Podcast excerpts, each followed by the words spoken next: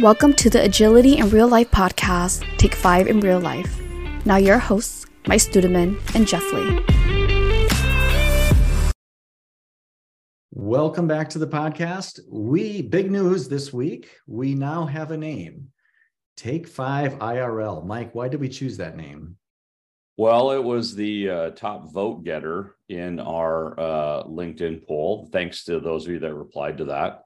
Uh, and I think it uh, it uh, summarizes what we're trying to do here, Jeff. You know, uh, five minutes, quick uh, bursts of knowledge uh, based upon real life experience, which is what we're all about. Perfect. today's topic is also getting into a real life experience of conflict. And all of us have had some conflict at work, and and part of our lives is to make that as productive as possible. Um, Mike, what are some of the things that you've seen? You know, what works to help make conflict a positive experience? Yeah, well, let me begin by saying I'm I'm a little bit conflicted about this topic.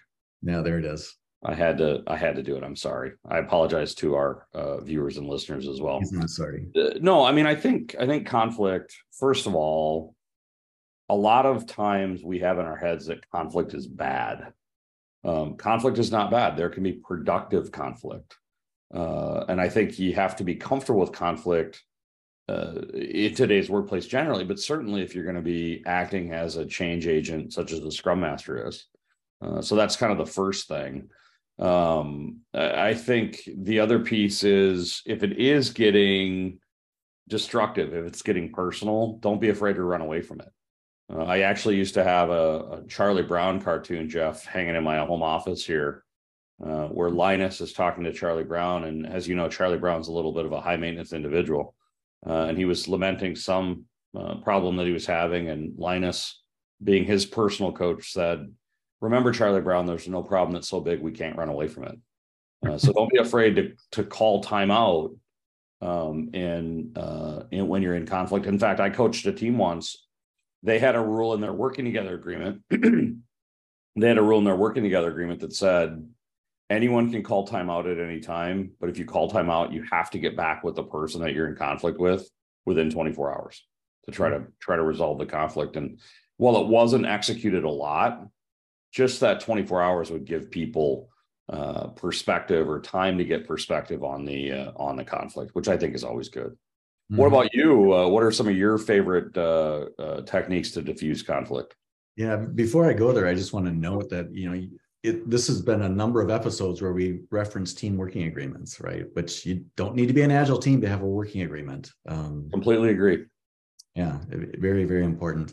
Uh, for me, and you know, little personal note, I am conflict avoidance as a personality, right? I, I'm not one who runs to conflict. I'm traditionally been one who ran away from it. So it's been really helpful for me to have some some tools, some go-to kinds of things that I can use to in the moment. Um, and I'm going to show you a guide. It's you know one good tool here is Sam Kaner and Facilitator's Guide to Participatory Decision Making. Love it, love it. Talk about some you know the conflict strategies in there. Uh, a couple of techniques uh, as a facilitator to to mirror what someone's saying or paraphrase what they're saying. These are two different techniques. And mirroring is actually saying exactly what they just said, saying it back to them. You know, it tells someone that they've been heard. Uh, you know, same thing with paraphrasing. It's putting it in different words. If they went on for three or four paragraphs and you put that into a couple sentences and ask, is that what you're saying? Did I capture that right?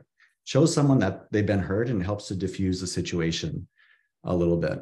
Um, uh, you know, a couple other things is to to validate uh, and empathize with people who are talking. So again, validating is saying, I can see how you feel that way, right? It makes sense given your experience that you would feel this way. Uh, empathizing is taking that the next step, saying, I would feel that way too. And so you're really building that bridge of someone who's whatever they're feeling, now they're in a safe space and you can deal with that conflict in a productive manner.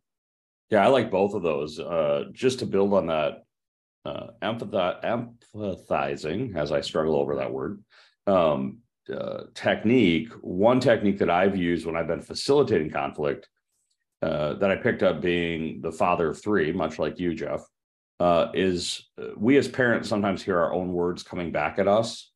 And when we do that, I oftentimes find myself saying, that's what you heard, but that's not what I intended.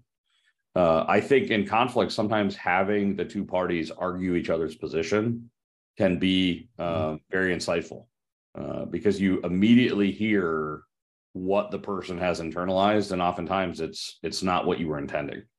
Uh, so that I think I think. Oh, what was that? Your kids must love that. well, that's why we're not going to have them on the podcast.